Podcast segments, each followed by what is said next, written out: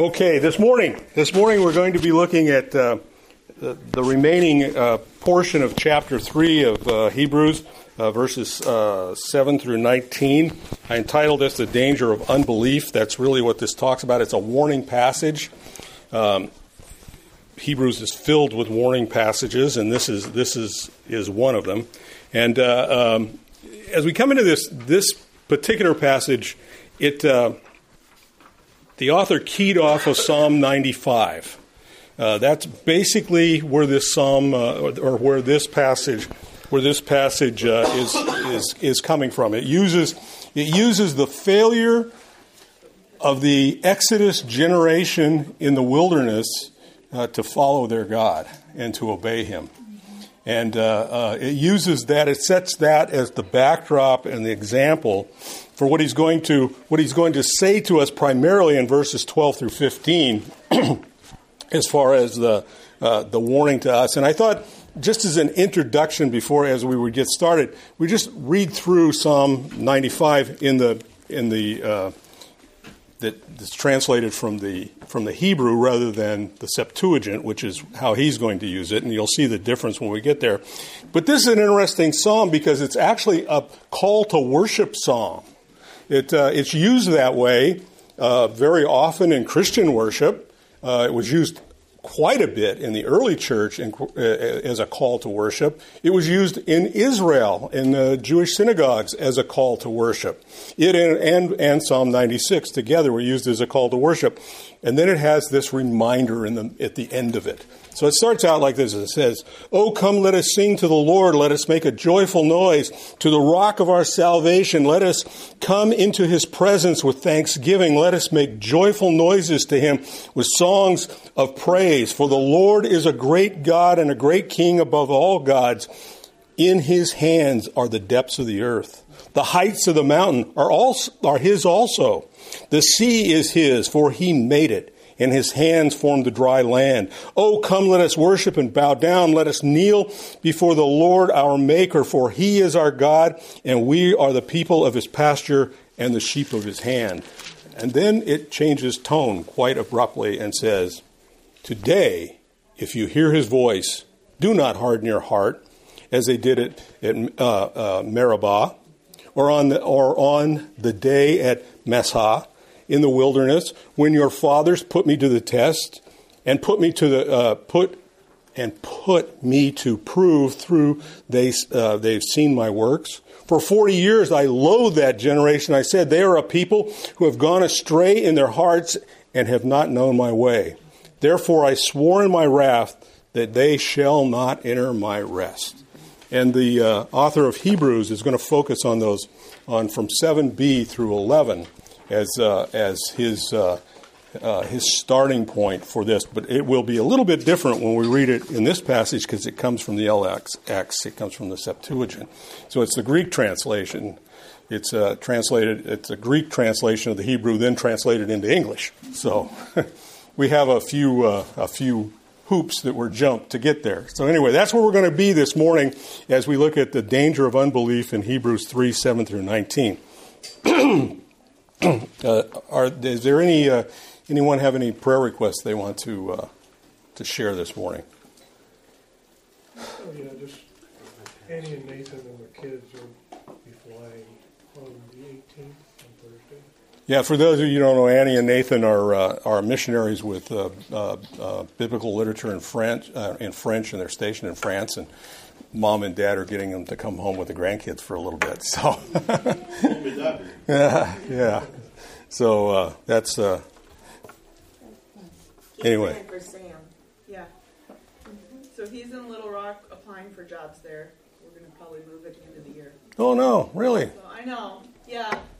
So he's in Little Rock. Some great leads. We have a good family friend there that he's staying with in the meantime. That's helping us get connected. There's a great church there he's at today, and so he's just putting his foot to the pavement, making stuff happen. So okay. God's grace and leading to the right thing, discernment in that. Well, it's both sad and exciting. Yeah, we feel the same. Okay. Hey, Ed, could I ask you to open us this morning? Father, we thank you for your goodness. We thank you that you lead us. We thank you that you've told us that if we have a need, that we can bring it to you, Lord. And uh, I pray that you would uh, touch these lives, open our eyes to your word and what you have to say to us this morning. We ask in Jesus' name. Amen. Amen. So we, so as we come to the text this morning, we want to see, first of all, uh, he talks about the true, the true source of the text this morning uh, as he begins in verse seven. He says, therefore, and of course you always got to ask, what's the therefore, therefore? And he's he's he's telling us uh, to look back to chapter three, basically, to, to keep in mind that we're talking about Jesus, who is superior to Moses. Moses was the uh, the leader of uh, of the nation under the Exodus. He's the guy who God called and used mightily. He's a man who was uh, uh, a man whom God trusted immensely and gave tremendous responsibility to. He is the guy who wrote the law and or who wrote it down and who gave it to Israel and who taught it to Israel.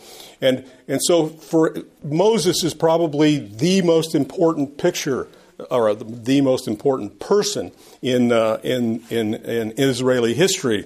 And so as we come to this text, the the uh, the author is showing us that Jesus stands above Moses.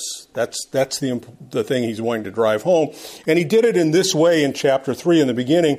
Uh, it's been a couple of weeks since we were there, so he said this about him. He said that that Jesus was both the apostle and the high priest. He was both. He was both the representative God to man, which Moses had been that. Moses had, in that sense, had been an apostle. He had been the one that represented God before the Israeli people. But here he's telling us Jesus is the one who represents God before all men. And then secondly, he was the high priest. Jesus was the one who represents us before God. That that that was a, a mark above Moses. Moses' brother was the high priest. He wasn't. He didn't carry both offices. And he's pointing that out, that Jesus held a higher ranking. Uh, he was the representative both of God and of, of man, or, or of God to man and man to God. And he says, and secondly, he says, Moses was a faithful servant in the household of God. Now, that's a high honor. Uh, the, the, the, the text there, the way it uses those words, it's, it's saying it's a position of honor. He's not just, he wasn't just the waiter. Uh, he was, he was the manager. Uh, he was the guy who, who oversaw things for God. Uh, he held a high and honored position, and he was faithful in doing it. The mark of a good steward. He was faithful. But then he says of Jesus, Jesus is higher than that because he wasn't a servant in the house. He was over the house. He owned it. It was his house. And that puts him markedly above. So he then says, therefore, as the Holy Spirit has said, today, if you hear his voice. And, and here is a, a strong and powerful statement for the inspiration of Scripture.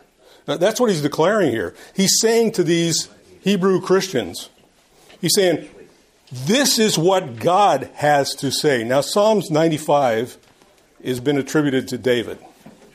But nowhere in this text is David going to be mentioned until we get to chapter four. He's going to talk about the Spirit. He says, the Spirit of God is the one who gave us this text. And he quotes, and then after that, and he follows that by quoting Psalm ninety-five, seven b through eleven. And, and, and it's clearly a picture here that these are the words of God. David was a human instrument through which the Holy Spirit delivered it. But the, the, the text did not come from David. He didn't dream it up. The Holy Spirit gave it to him. And that's what he's saying here. Uh, we have a clear picture of inspiration. Here is the here is the true author, God. Second Peter one twenty-one says, for no prophecy is ever produced by the will of man, but men spoke from God as they were carried along by the Holy Spirit. That's that's the idea here. David was one of those men through whom the Holy Spirit gave us this text. He was carried along by him. Second Timothy three three sixteen says, all scripture is breathed out by God and is profitable for teaching, for reproof, for correction, and for training in righteousness. This, that text is, is uh, one of the primary texts we use for, for the whole concept of inspiration, which is actually the E S V has, has it better because that's the literal translation of theopneustos. God breathed out. That's what it means. Scripture was breathed out by God. Paul, and incidentally, I don't know if you know this or not, but God, uh, Paul invented that word. It's found nowhere else in Greek literature. He invented it. He made up the word. Theo, God, pneuma, breath, tossed, ending, meaning out. God expirated the words of Scripture, in other words, is what he's saying here. That's where they came from. They came from the very mouth of God. That's that's the point that he's trying to that he's trying to bring here. And so that's what we have then. What we mean when we say inspiration is we mean that God, through the Spirit, used men. He used their talents. He used their abilities. He used their education. He used their history. But he used men to give his inerrant word. That's what he did. And that's how he did it. The Spirit moved them along. And God breathed out the words that they that they communicated to us. So that's what he's saying here now. He's saying, listen, the Spirit has this to say. That should mean we perk up our ears and listen. You know, that's kind of the idea here. You should listen to this. And he goes on and he says, today, if you hear his voice. Now, today, today doesn't mean... I forgot what the date is today. But anyway, whatever today is, Sunday, it doesn't mean on Sunday... You've got twenty-four hours to get this. That doesn't what it means. It means while the time is there, while the time is available, while the time is right. That's what it means. That's what he means by saying day here. Uh, it's the same thing as saying this is the day, uh, this is the day of salvation, that kind of an idea. It's, it's take the opportunity while you've got it, is what he's saying, today. That's what he's saying, today. This uh, this pa- this part of the passage, uh, the the last part of verse seven and verse eight, are going to be repeated in Hebrews. Well, here seven and eight, and then again in thirteen, and again in fifteen, and again in four seven. It's a, a repeated passage. It's going to be a theme through these two chapters. Today, if you hear the voice, do not harden your hearts. Is the idea. Uh, that's what he's going to call them onto. It means don't wait around and let your heart become stiff to what the Spirit has to say. As I said, the initial part of this psalm was a call to worship. That's, that's what it was all about. It was calling us to bow before our God, our Creator, to, to recognize that we were the sheep of His pasture and the work of His hand. Uh, that's those were the things that we were called to remember. And then he's here saying in seven b through nineteen that it's a warning to you not to neglect to give God the glory he is due like Israel did. That's, that's basically the idea here. Uh, it's not to test and rebel against God as the Exodus generation did. Pay attention to what the Spirit says. Listen today while you can. That's, that's the idea that he wants us to understand. And he wants us to understand that these words are coming direct. Well, indirect. But they're coming from God.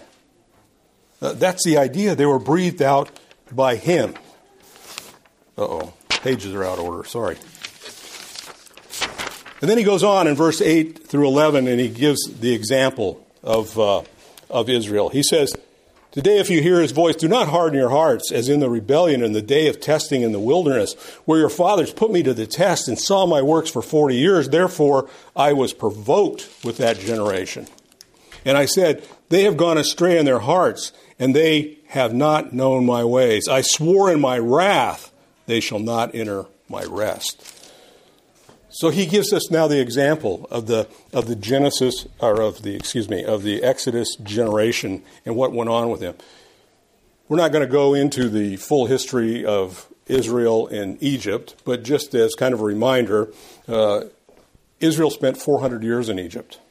two hundred years, they were friendly and nice and got along and everything was fine. And two hundred years, they were slaves. In that first two hundred years, they became a big and mighty people. Uh, in Exodus one eight, we're told that a Pharaoh arose who knew not Joseph. Joseph is the one who had brought them there. Joseph had brought the world through a great famine. Joseph had been basically elevated to prime minister of the world. It doesn't say that, but that's the title I gave him. Uh, anyway, anyway, but he had been elevated to that position that he was basically controlling everything, and Pharaoh could go play golf. That's kind of what was, was going on. And, and, and as a result of all of that, he brought his family to Egypt where they could be protected by him. But as time went on, as the political format changed in, in, in Egypt, and the pharaohs didn't know Joseph, and they looked out and they saw this mass of people who were not Egyptians living next door, they became fearful of them. Like happens. I mean, that's world history over and over and over. And basically they decided, well, what we got to do is we got to corral them. Uh, we got to put them in subjection to us. We can't let them get strong and powerful, so they enslave them. And eventually God delivered them, the Exodus. He, he raised up Moses and sent Moses to bring them out.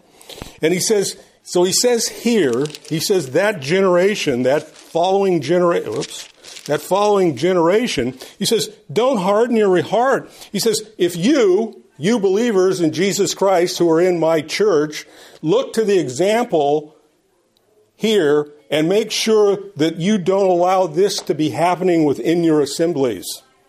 He says, don't harden your heart. That's what the Exodus generation did. They hardened their heart. This word harden means to dry up, stiff or hard. It means to have a dried up heart, an insensitive heart, one that doesn't respond.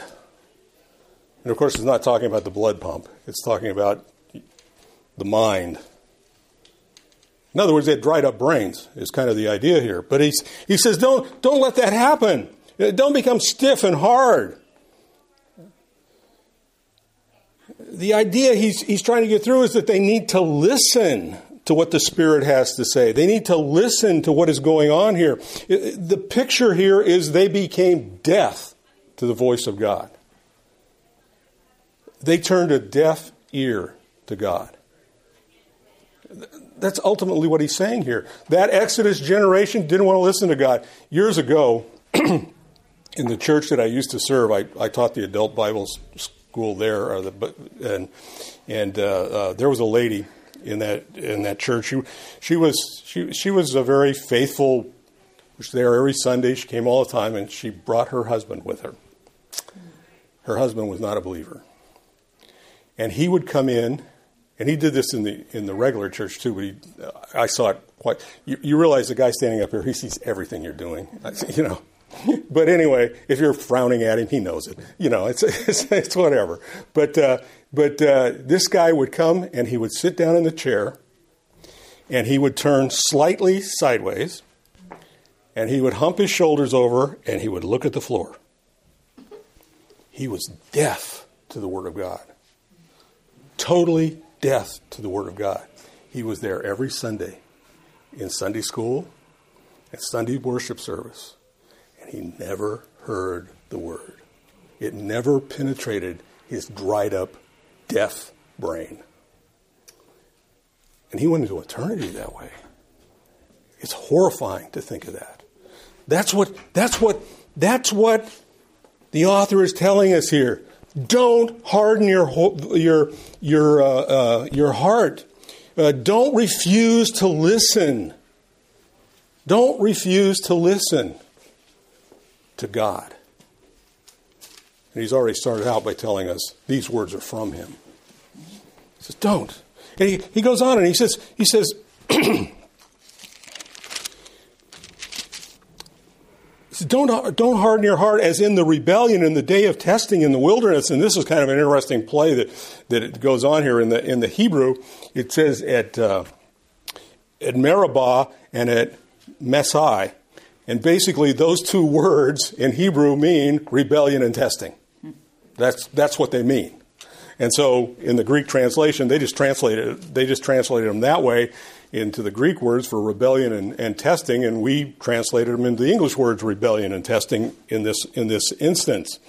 And so he's talking about in the rebellion in the time of testing, which took place right after the crossing of the Red Sea when they wanted water. Which, do you realize the irony of that one? I mean, just stop and think about that for a minute. You just crossed the Red Sea. You watch God part the water and you walk through on dry land. And then you throw a hissy fit because you wanted some fresh water to drink on the other side. That's what's going on here. That's what he's talking about. And he says, he says they quarreled. Uh, Exodus seventeen, uh, seventeen, seven says they quarreled with Moses over it. They went after God's man because they wanted fresh water and they wanted it now.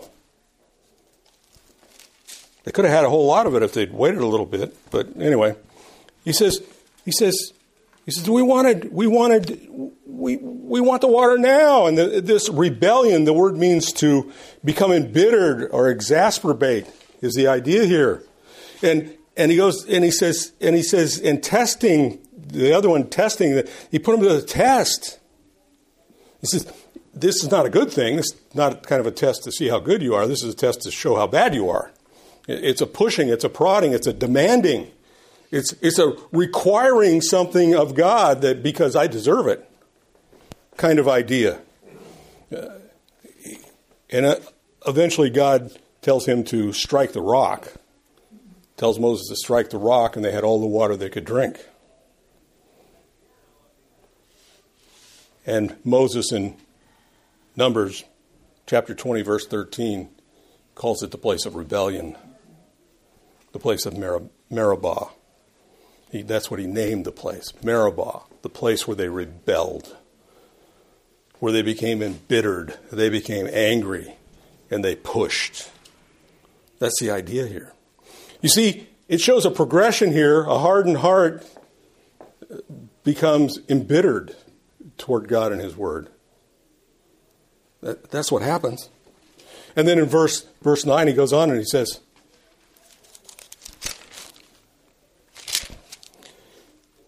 where your fathers put me to the test and they saw my work for forty years. And here's here's kind of the interesting thing to me, is he says, they put me to the test. They had a, they rebelled. They tested me. It was a day of trial that lasted forty years. They kept pushing God. Their hard hearts, which basically equate to unbelief. It's going to talk about that as we move through this. It pictures a people that were never satisfied. It was kind of like saying this, well, yeah, you did all that yesterday. Well, what did you do for me today? That's what they did. That's the way they behaved. Yeah, you did this for me yesterday, but what about today? You know, their response to God was based on what he was doing for them right now. Right this minute. And it was supposed to be in response to their demand. That's a hardened heart. That's a deaf ear. That, that's a picture of rebellion and trying. And that's that's what he's saying here. It says, it says you've never done enough. You owe me, God. Look, all the good deal you got, you know. You owe me.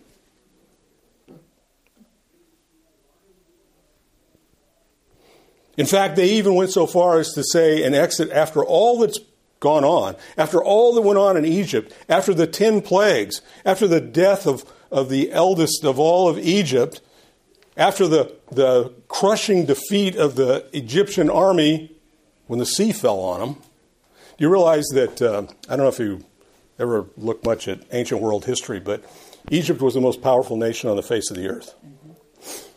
In one blow, well, in two blows, God destroyed two generations of the military, the eldest sons and the existing military. Egypt never recovered. I, I, I know some, some of you have been to the Middle East, have been to Israel. Did you go to Egypt too?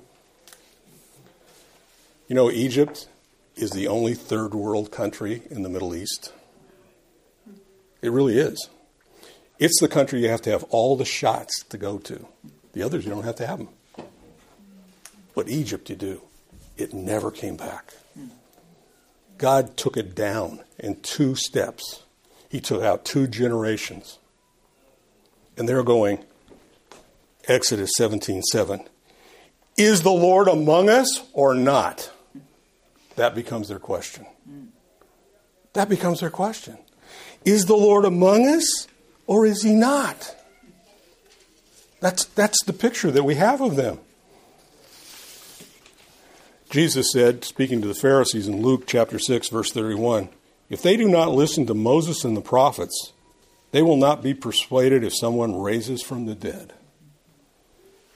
It's a picture of, it can never be enough to convince me.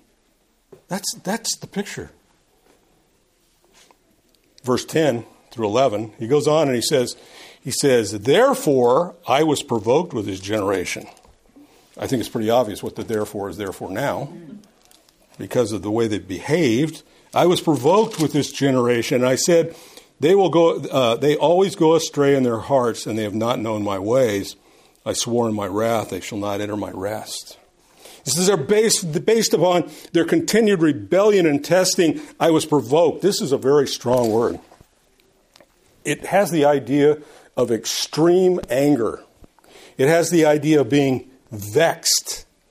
It even carries the idea of loathing. I don't know about you, but I, I don't think it's a very good place to be where God loathes you. That's what this says. That God is so extremely angry, so absolutely vexed that he has a sense of loathing about these people. That's that's the idea. And he, and he, he says that because of because of in verse seven, we already know this. Because they go astray on their, well, verse seven told us, because they had hardened hearts, they always go astray in their heart. Their mind is somewhere else. It's not on me. It's not on the worship that Psalms ninety-five called them to. It's on the, what have you done for me now, Lord? Are you really with me? Hey, I need this.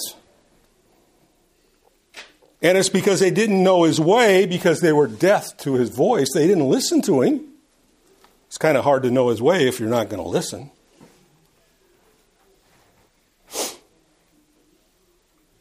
And the result was, he swore in his wrath, that's his anger, that's his righteous anger against them, that they would not enter his rest. Now, rest is a very, uh, for them meant they weren't going to enter Canaan. That's what it meant. They died in the wilderness. The wilderness was strewn with their dead bodies. This generation never entered Canaan, except for two guys. Only two. Caleb and Joshua. And Caleb and Joshua had to suffer the forty years in the wilderness with these idiots. But their shoes didn't wear out. But their shoes didn't wear out. That's important. Yeah. Yeah. Okay. Yeah, I know, I know. It is. That's the fun part about it. Deuteronomy thirteen talks about how they, they were banned from, banned from uh, how they died in the wilderness, what went on there. And he says, I swore that they would not enter my rest. And and that's uh, found in Numbers chapter fourteen. Chapter fourteen, verses verses twenty-two and twenty-three. Well, I'm going to go back up to twenty.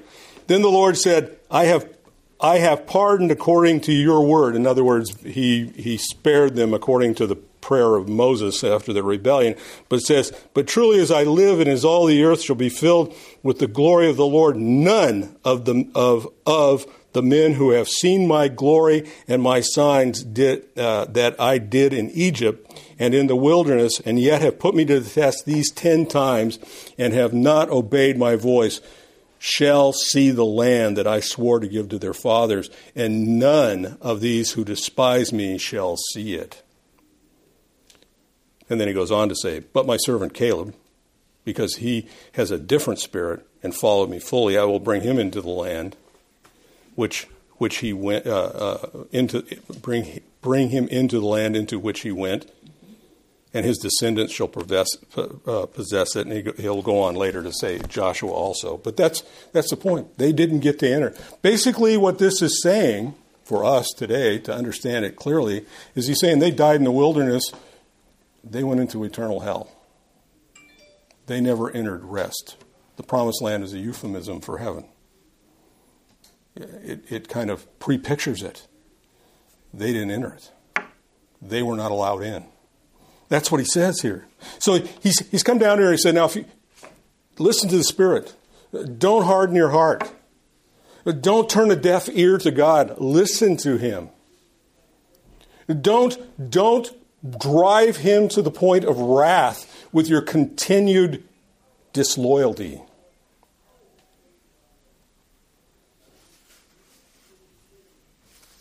Know his ways. And then he gives the and then then comes the important part of the text for us, the exhortation. Now he's going to bring the exhortation. He says in verse twelve, "Take care, brothers, lest there be any of you an evil, unbelieving heart leading to falling away from the living God. But exhort one another every day, as long as it is called today, that none of you may be hardened by the deceitfulness of sin.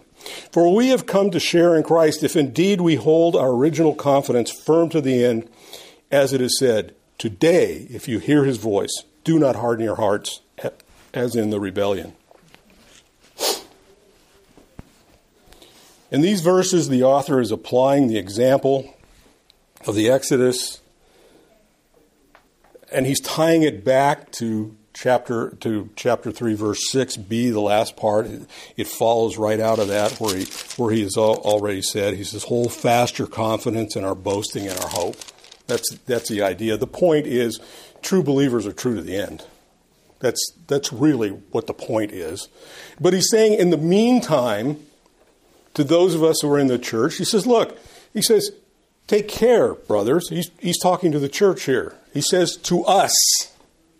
He's saying, lest there be evil amongst you. That's the idea here.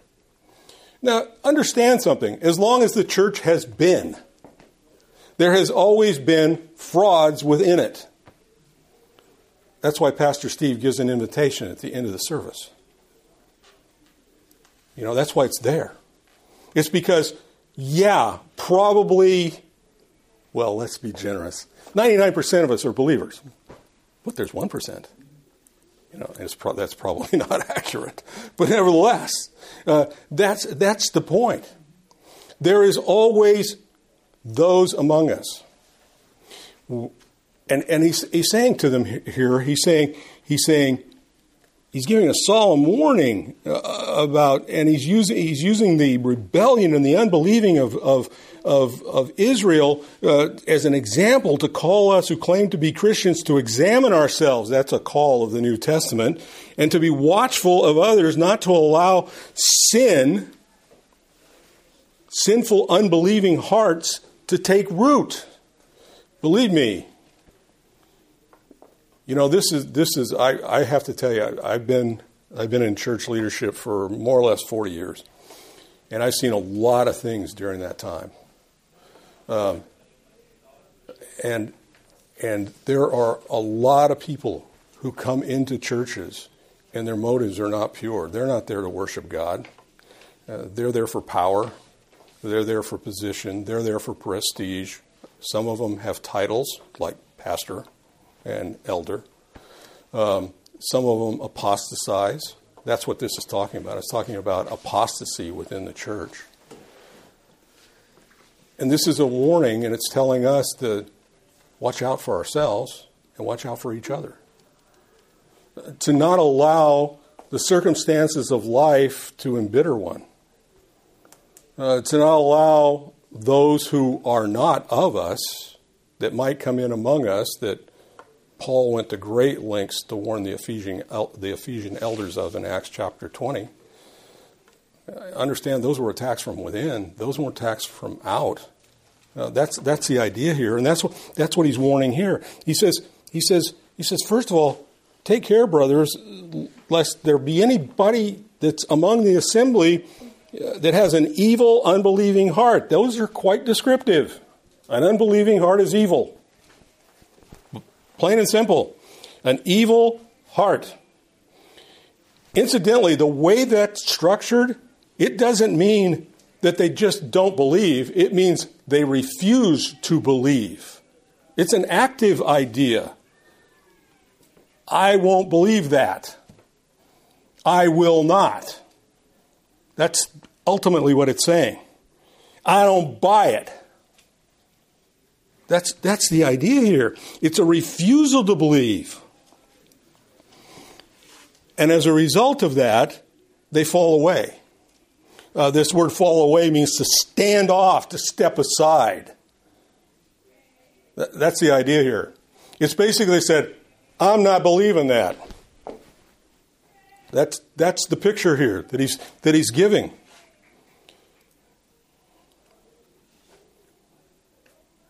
It's a refusal to believe is, is what he's talking about here. Make sure there are not people among you who just simply refuse to believe.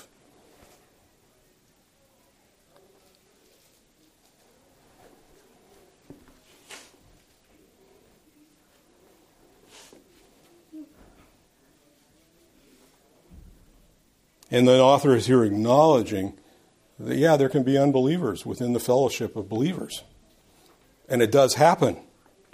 In fact, if you go to Revelation chapter two, verse twelve through uh, three, uh, verse six, which uh, outlines Jesus talking to uh, Pergamum, Thyatira, and Sardis, uh, uh, Sardis, what you find is, is that on all three of those churches, there were either and or, all the above, false teachers, open sin, apostasy, toleration of what was wrong, those kinds of things. He condemns them for that because they allowed it to go on. They didn't do this. They didn't watch. So this is a call to watchfulness. In Second Timothy three, one through nine, Paul clearly tells Timothy, hey, the day is coming when people just won't listen.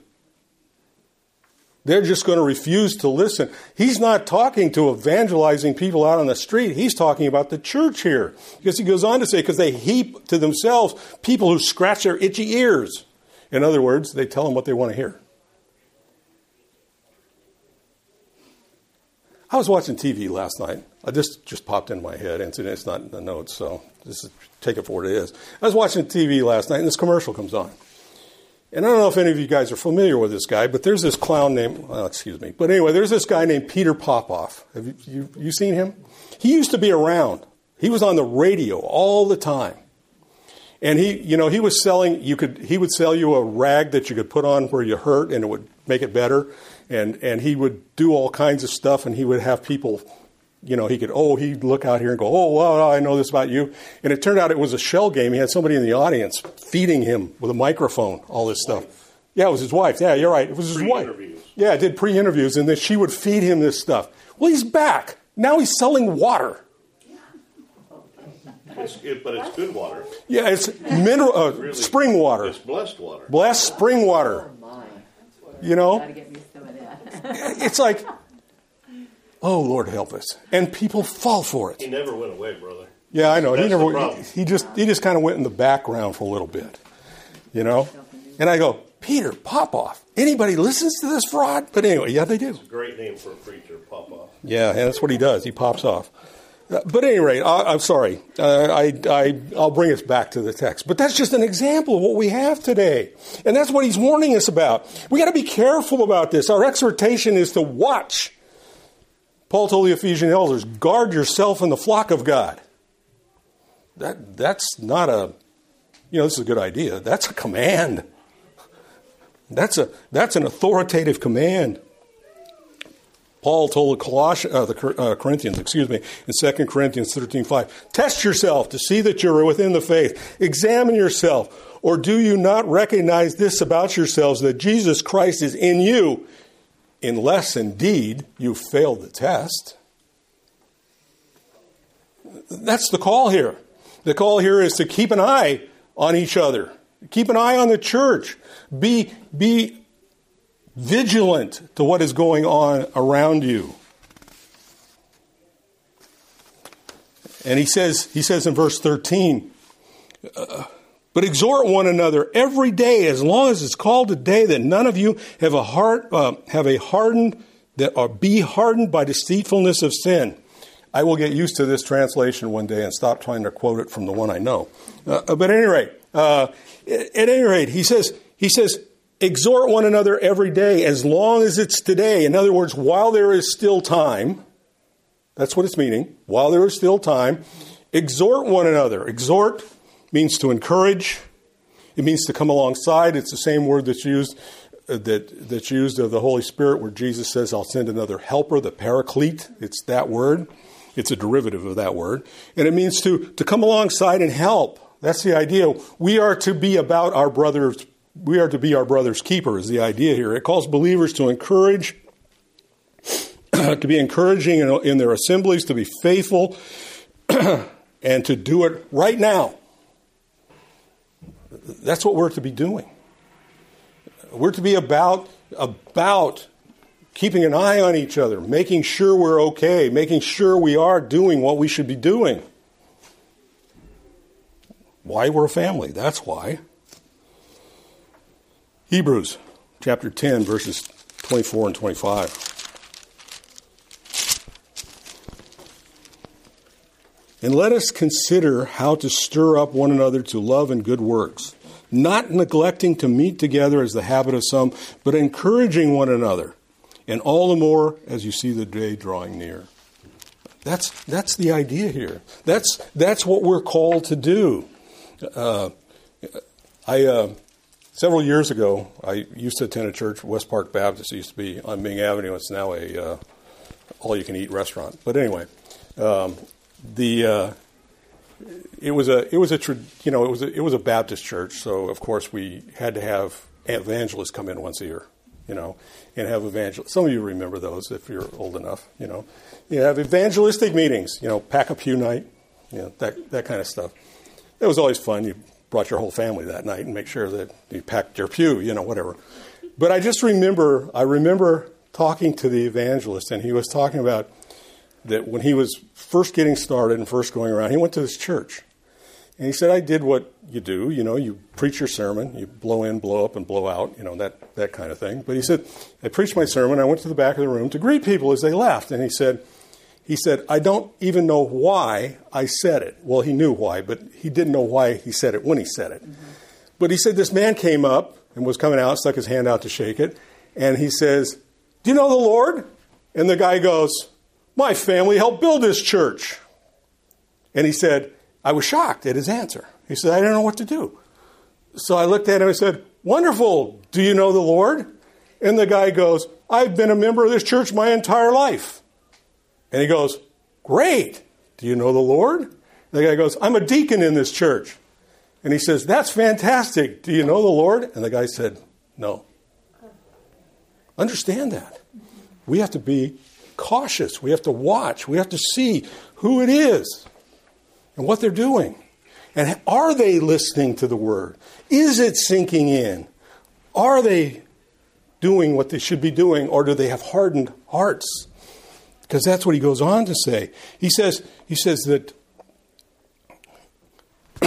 he says, he says, but exhort everyone, as long as it's called a day, that none of them be hardened by this deceitfulness of sin. And there's a progression that is going to follow in all of this now. He says, deceitfulness. Deceitfulness means to be tricked or fraud. Romans seven eleven, Paul talks about his relationship to the law as a Pharisee. And he says, I was deceived. I was tricked into believing that's what did it. That's what he's saying there in Romans. He says, I believe the law did what I thought it did. It brought me close to God, and it tricked me. Uh, my works tricked me. And basically, sin hardens the heart. The, the more you allow sin to invest itself in your life, the less you're going to listen to God. The, the more it moves you away. And he says, he says, he says, it's deceitful. It tricks you. It tricks you. And as it tricks you, you get hardened. It gets you to the point where you say, you know, I'm okay. I don't need to be saved. I'm a good person. How many people have you heard say that? You know, I'm a good person. Well, you know, according to Scripture, no, you're not. You're totally depraved. But nevertheless, you're a good person. Okay. He says, it's the guy that says, God will take me the way I am because I do what's right. No, he won't. And there are people who come into the church like that. Well, I come here because, you know, it's the thing you're supposed to do. Not because I want to worship God Almighty. That's how Israel failed. They failed to worship. And that's what he's saying here. He's saying, don't be tricked. Don't be fooled into thinking you're something you're not. Don't let sin harden you to the point you're not listening anymore. You're not getting it. Don't be the guy that walks in and say, I've arrived, because you haven't.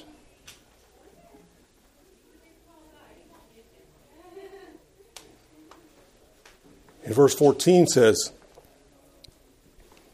verse fourteen goes on to say, for we have come to share in Christ if indeed we hold our original confidence, as he said, today if you hear my voice, do not harden your hearts as in the rebellion.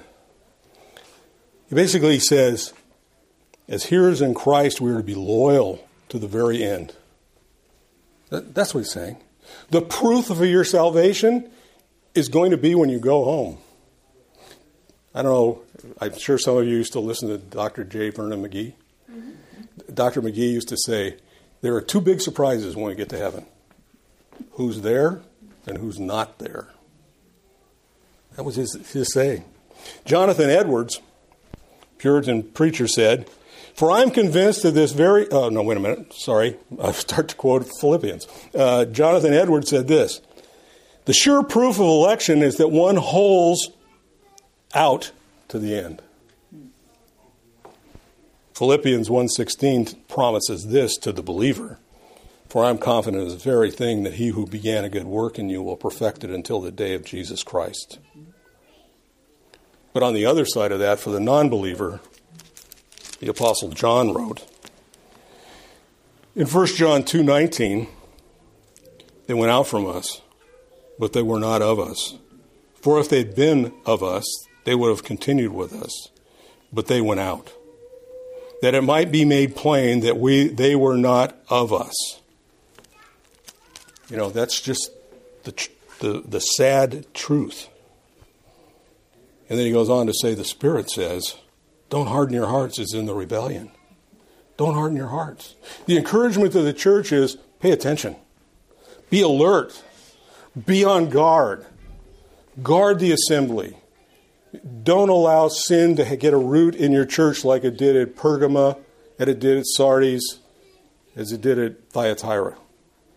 Don't allow that to happen. Be on guard. Watch. Come alongside each other and make sure that we're okay. That's, that's the idea here that he's expressing. And then he, he he does this one last thing with this text in sixteen through nineteen.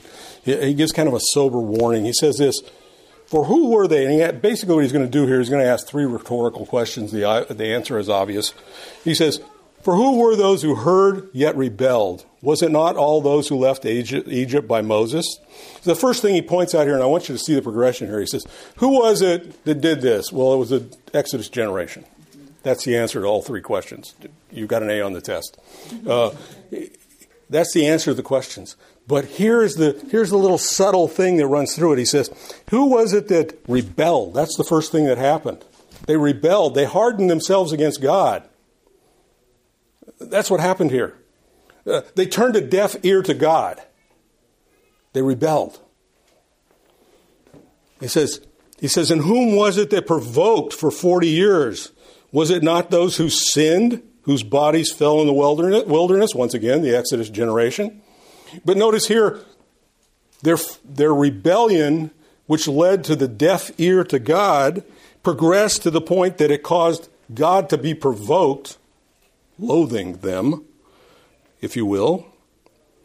And, and for forty years, and they sinned Their rebellion led them to sin. And as a result, they died apart from God in the wilderness, never to enter the rest. And he says, in whom did he swear that they would not enter his rest? I already kind of got there. But those who were disobedient. The word disobedient doesn't mean failure to failure to obey. That's not what it means. It means refuse to obey. Understand here? To rebel, to harden your heart against God, to stop listening to the voice of God, to not hear God, leads to sin, which leads to death, but it also leads to willful disobedience, a refusal to follow God. That's what he's pointing out here. That's what he's telling us, to understand the deceitfulness, the trickery of sin and how it, how it, how it works.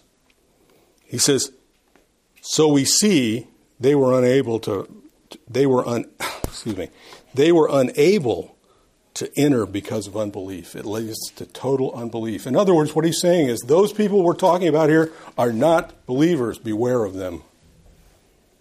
Beware of them. But as a church, be encouraging one another. Hold either each other accountable daily while it is today. That's that's the call here. Don't be like Israel, who hardened and stopped listening to God. Said, I don't need this anymore. I've I'm a, I've I've got it. Or made demands of God. What have you done for me today, God?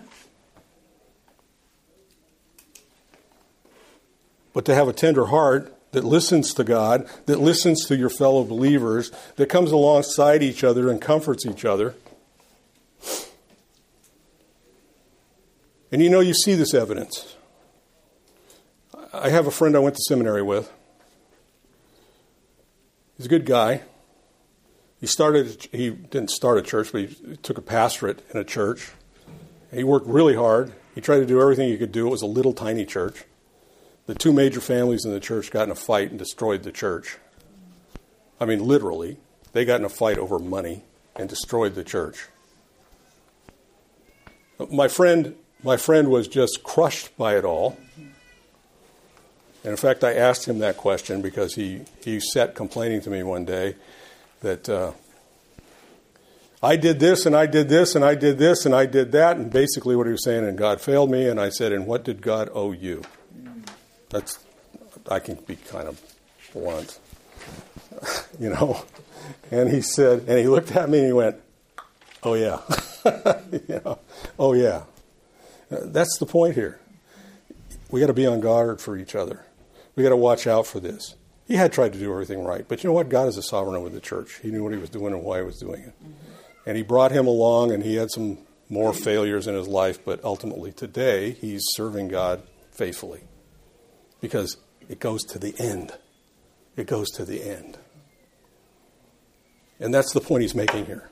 The point he's making here, the point he's making here is is watch out, guard each other, look out for each other, be aware of each other, listen to God, don't turn a deaf ear to him. Don't go, oh, I've heard this before. I don't need this. I don't need to go to church this week. It's kind of like the pastor, you know, that uh, wanted a day off. But instead of asking for it, he called his associate pastor and told him he was sick. And he says, I hope you got a sermon ready.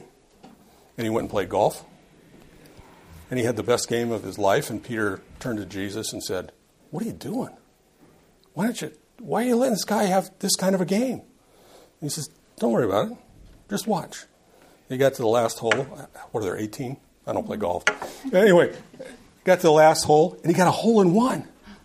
And Peter goes ballistic. What are you doing? Jesus looked at him and says, who's he going to tell? You know, look out for each other. Be cautious of each other. Don't harden your heart. Don't turn away from God. Don't stop listening. Don't stop growing. Don't stop learning. That's, that's the call of this text. That's what Israel did. They hardened their hearts. They stopped listening. They turned away. and they died. Don't be like them. That's ultimately what he's saying here. Stay truthful to the end. And that's a guarantee for those of us who are in Christ. So, anyway, at any rate, there's where we are today. So we thank you for your attention. Now, our God and our Father, we thank you as we look at this text. And we ask that uh, we would be uh, we would be attentive to you. We would listen to the voice of the Spirit. We would not uh, we would not turn away and say, I don't want to hear this today. Uh, but that we would listen. Uh, we would pay attention, and we would pay attention to one another. We would we would encourage each other. We would stay on top of things with each other, uh, and thereby be the blessing we are to be. That we would assemble ourselves together to give you the worship that Psalms ninety-five calls us to in those first verses. That we would bow our knee before the Lord God, our Maker. And we would understand that we are yours and you are ours, and that you have called us into fellowship together with one another, and that we might be to your praise and your glory. For we ask this in Jesus' name. Amen.